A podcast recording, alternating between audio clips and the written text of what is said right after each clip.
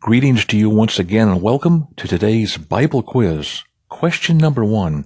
In Matthew, how many blind men followed Jesus crying?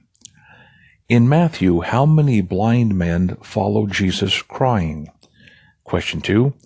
When Peter told Jesus to look at a fig tree, what did Jesus reply?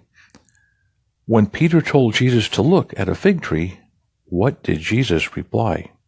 Number three.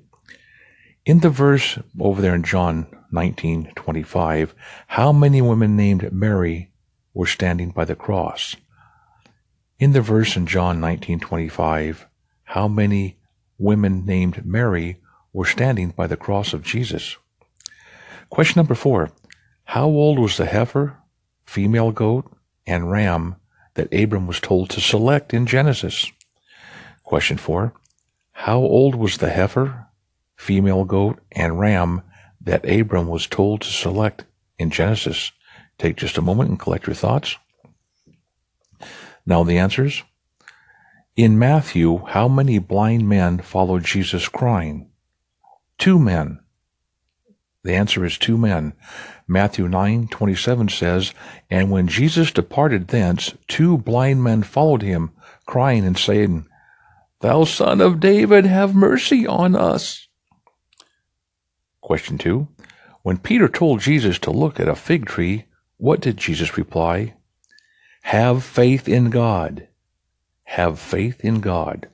Mark 11:21 says, And Peter calling to remembrance saith unto him, Master, behold the fig tree which thou cursest, it withered away.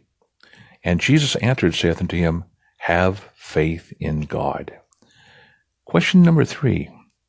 In the verse John 19:25, how many women named Mary were standing by the cross of Jesus?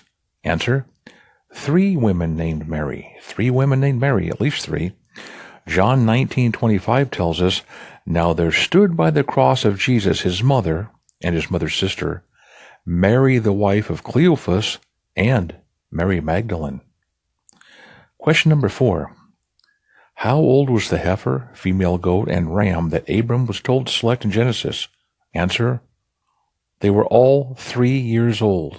All three years old. Genesis 15, 9 tells us, And he said to him, Take me a heifer of three years old, and a she goat of three years old, and a ram of three years old, and a turtle dove, and a young pigeon.